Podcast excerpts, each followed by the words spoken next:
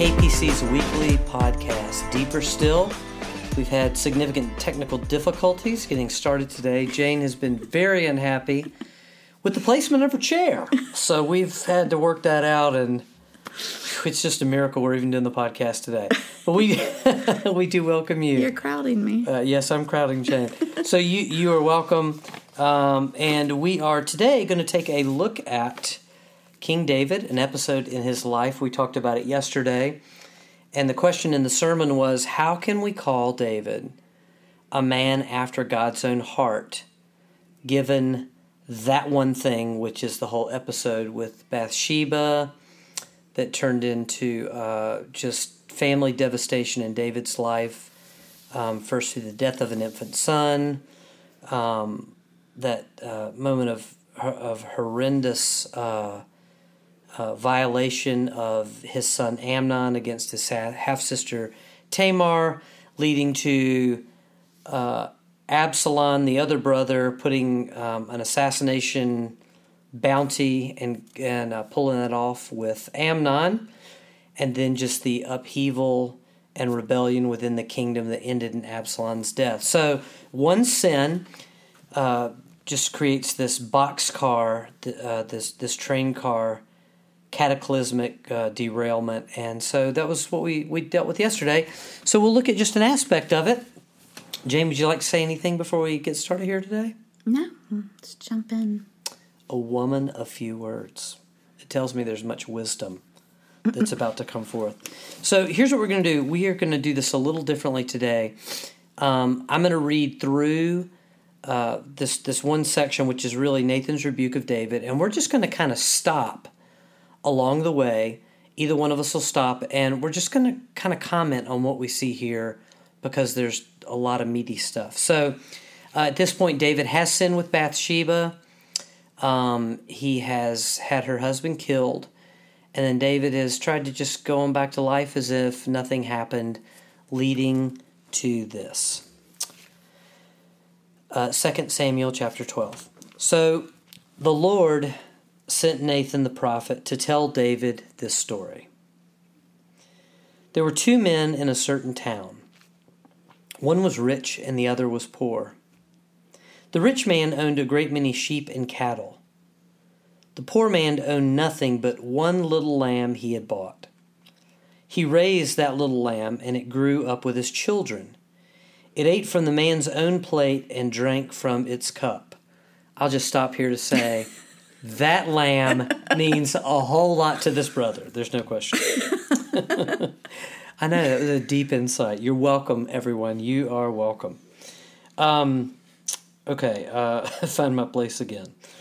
He cuddled it in his arms like a baby daughter.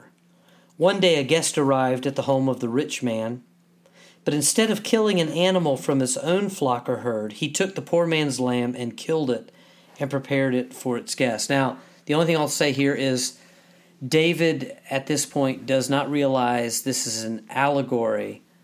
Um, he thinks this is an actual news story from Nathan. David was furious. As the NIV said, he burned with anger. As surely as the Lord lived, he vowed, any man who would do such a thing deserves to die. He must repay four lambs to the poor man for the one he stole and for having no pity on him. Mm. Okay, so we stop there with the story itself. Okay. Any any thoughts so far? Well, it reminds me first of all I could think of when you're reading it is for those familiar with um, Veggie Tales is King George and the Ducky. oh my goodness. well, that's quite an observation. I could just I see that in my mind. Yeah. Um, Nathan is an asparagus. Yeah, Nathan the asparagus. Um, no, I mean what strikes me really is um, how our sin just blinds us to the truth. You know, David, he's committed this horrible sin, but he, he just he's so he's so blinded by it that he when he's confronted with it he, he can't even see. He can't even see that Nathan is talking about him and he's so enraged by someone else's sin, which was so much less taking a taking a sheep, you know, from a lamb, from a you know, that's so much less. um, but David can't even see that, and I just think it's it's just I think it's just it's a spiritual truth that when we um, indulge our sin and we're not repentant of our sin, our sin, I mean, you know, the wages of sin is death, and in a, in a very real sense, it's just a spiritual death, and you become blind to to the truth. Yeah, and that's got to be happening here because David has slept with Bathsheba.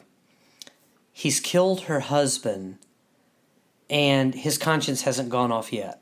That's that's what is startling here is here's a guy who's never done anything that we know of in scripture except have victory after victory with God, hearing the voice of God, being called out by God. I mean, he he you just assume David's really been close to the Lord until this one thing. And holy cow, he breaks commandment number 7, commandment number 10, which one is murder? So he's He's coveted another man's wife. He's committed adultery with her. There's two commands. And he's murdered somebody. So his first sin is like gigantic. And nothing has gone off in this guy. He's just doing his thing. But you think the setup would give it away like, okay, David, a prophet of God. And this isn't the guy who's calling himself a prophet. Hey, trust me, I'm a prophet. Nathan is an established prophet he shows up and he's telling you a vague story about sin. you know, dude, you don't get it yet. You're mad over somebody else. Yeah, it's it's it's fascinating the blindness. Uh, yeah, at this point, right? And it's so fascinating that he could see the sin of someone else, you know, but not his own sin, and be outraged over somebody else's right, sin. Right? Yeah. yeah. It's yeah. It's, okay. All right. So, uh, David's fear. Okay.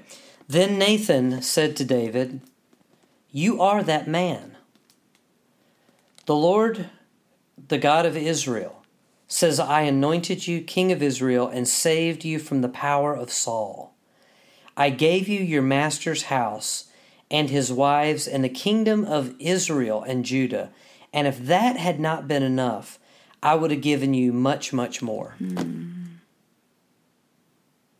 Mm. Wow. Yeah. Talk about an ouch. Yeah. I mean, I'm hurt. I didn't do it and I'm hurting. I mean, I want to stick my head in the sand and I haven't done this. I mean, you know what, what I hear though in that is um is um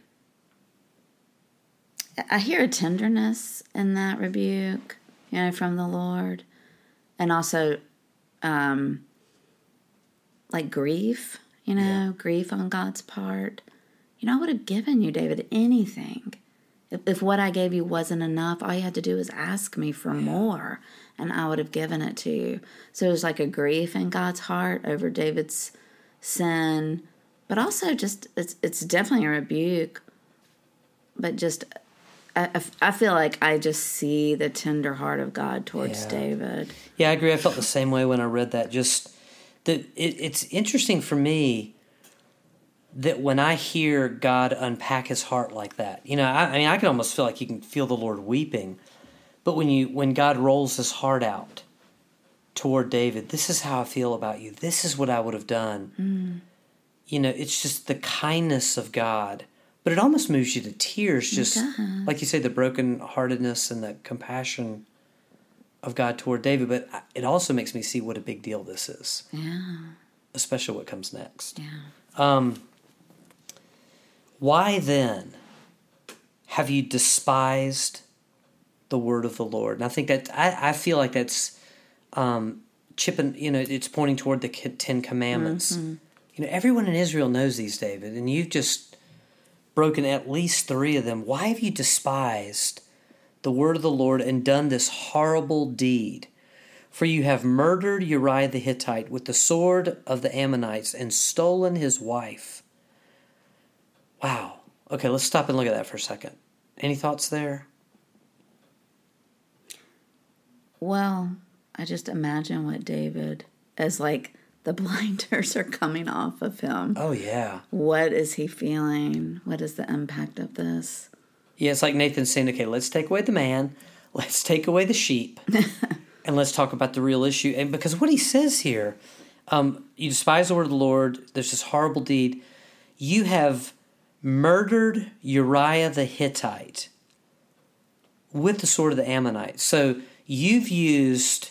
I mean, it's interesting because it's like, David, you, you had this man killed, and you're trying to pin his death on the enemies of God. Like, even in what you did, you did it manipulatively. You know, you didn't walk over to Uriah and plunge the knife in his heart. You used, you know, you had had everyone else step back in battle, so Uriah gets killed. He used his power. Yeah, you're using your power For evil. Yeah, and and, and you know, you're maybe this act will even enrage Israel further against its enemies. And you know what the word says about uh, manipulation is as unto the sin of witchcraft. But you're manipulating. But you you you killed him. You stole his wife. Um, and I, th- I think there's a subtle thing here too. Well, I don't know if it's subtle, but um, that leaps off the pages. You've destroyed their family.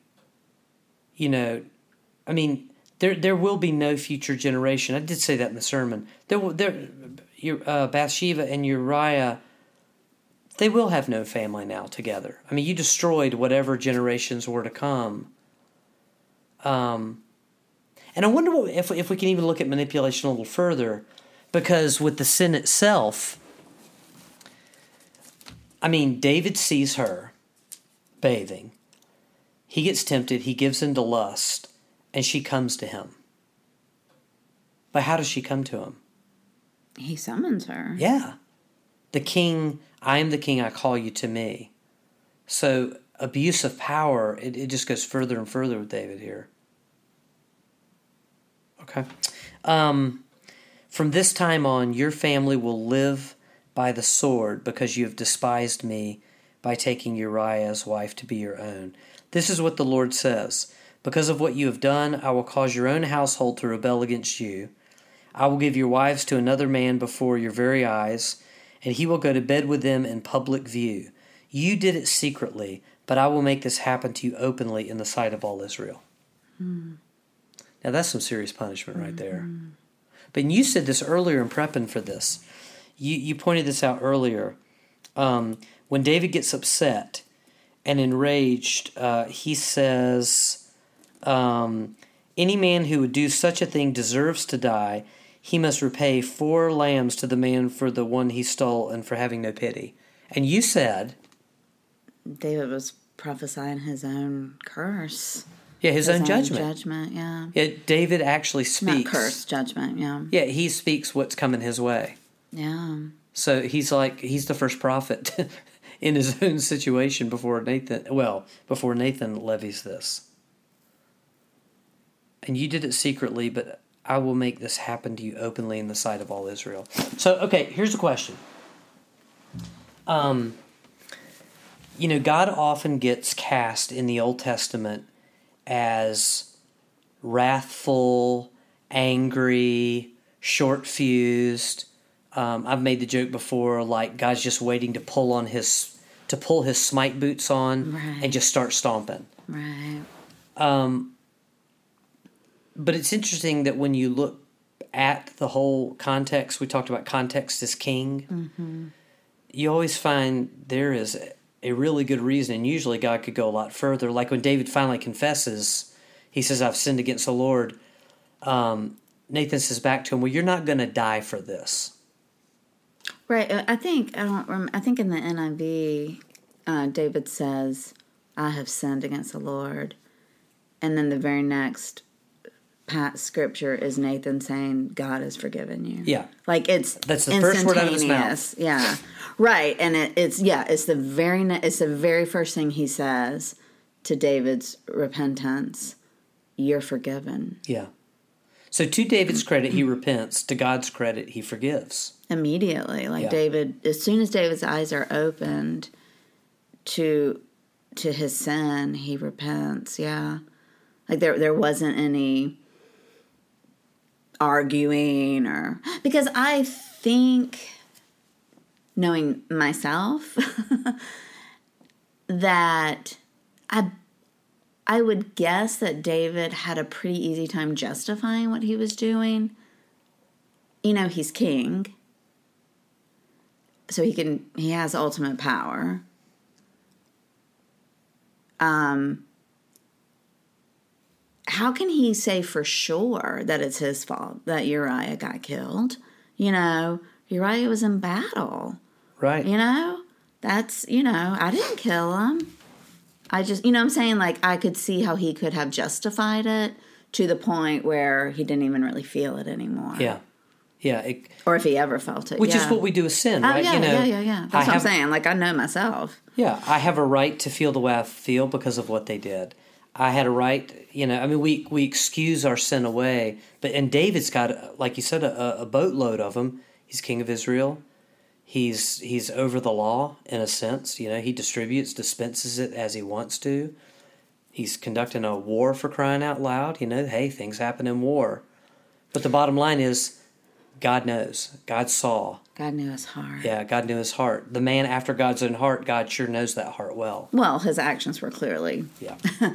were clear. They were sin for sure. But God also, no matter how much we try to justify, God knows our hearts. I just have to say this. I don't Please do. because I've heard I've heard this um, preached before. I've heard this talked about before, in that um, some of David's sin with Bathsheba lies. Some of that is uh, should be laid at the feet of Bathsheba. Like she is to blame for bra- bathing on a roof where David could see her. I just I find that really um, offensive, but I've heard that preached before. You know that that's that that she's to blame. That he's not completely responsible for that. yeah, and I, I mean, I would just suggest that the um, the way to go forward with that is to stay biblical. Um, you know, Scripture's really clear when when fault where fault needs to go, when it needs to go, somewhere who who it's pinned on. Um, you know, for example, Adam and Eve. Um, you know, the same thing happens with Eve. You know, Eve, well, Eve took the apple. You know, Eve led Adam into sin.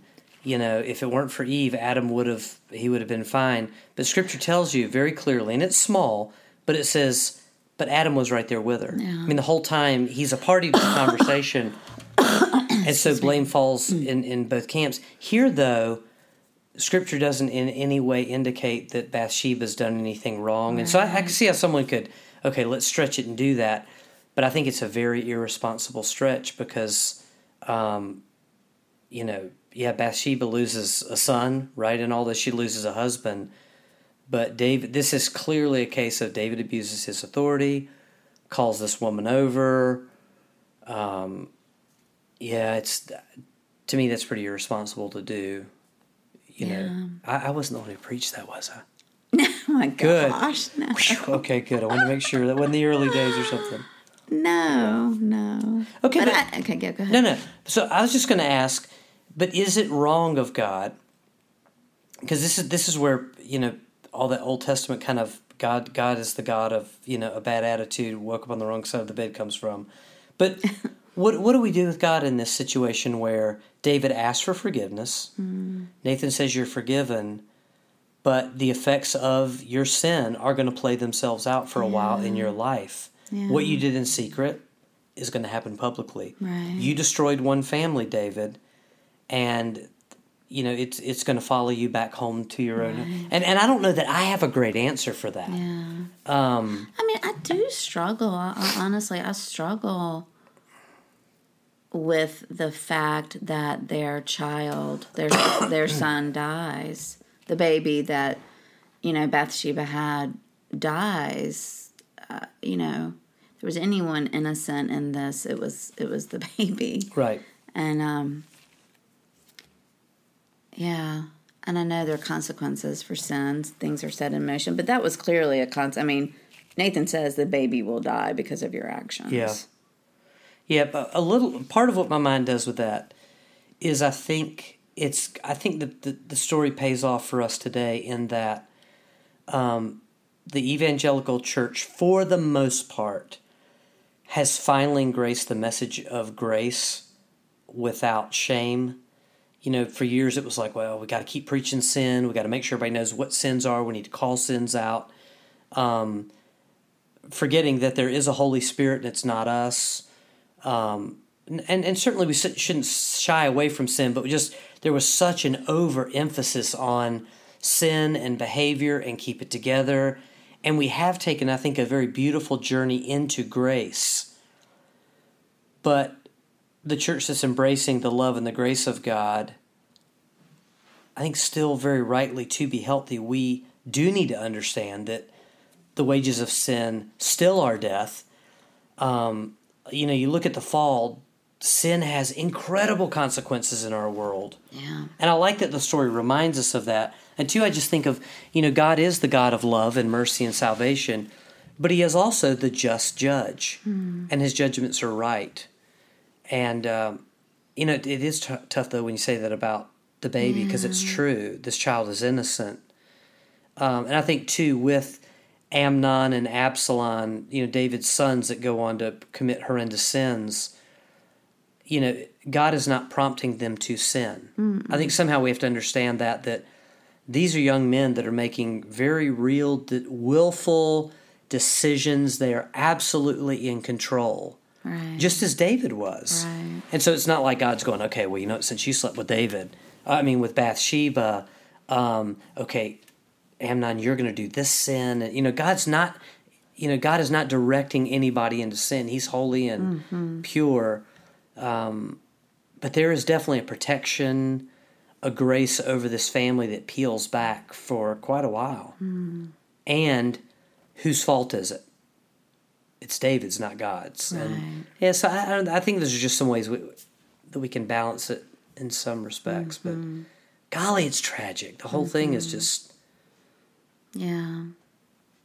But I guess never underestimate the positive influence of a negative example. That's true in this case. But your sermon really goes on to talk about how David spent the rest of his life, you know, rep- yeah, we should bring that in, in a repentant point. lifestyle, you know, and that is why he, you know, and he went on to write psalms and you know so many of the psalms and um or had he written a lot of those before even no, no, I think it all comes all afterwards. after. I think it's all after. Oh, yeah.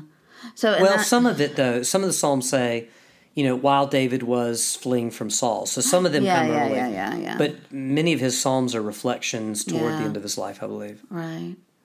So how he just went on to live a very repentant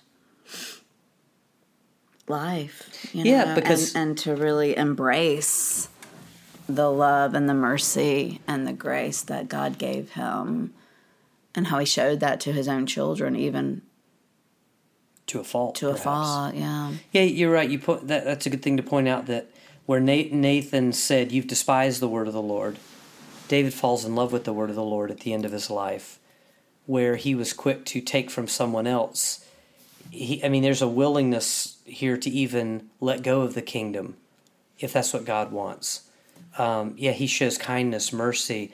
So David is a man at the end of his life who he is he's tender, he's broken, he's humble. He has a great reign. I mean, he goes on to do some wonderful things for the Lord. So it's not like this whole thing is, well, David's life is wasted from here on out. You see a man who is reclaimed and restored by the end of his life. I wonder if there's a lesson in the um, because after Nathan visits him and then he repents and then you know Nathan says the the child that you know you had will die um, and then right after that the child falls sick and David the you know the scripture says that he laid and he laid in the dirt yeah. for for you know for as long as the child was sick. he put on sackcloth and refused to eat or drink, um, and begged the Lord to spare the child. And then when he didn't, and they said it was like seven days, he didn't.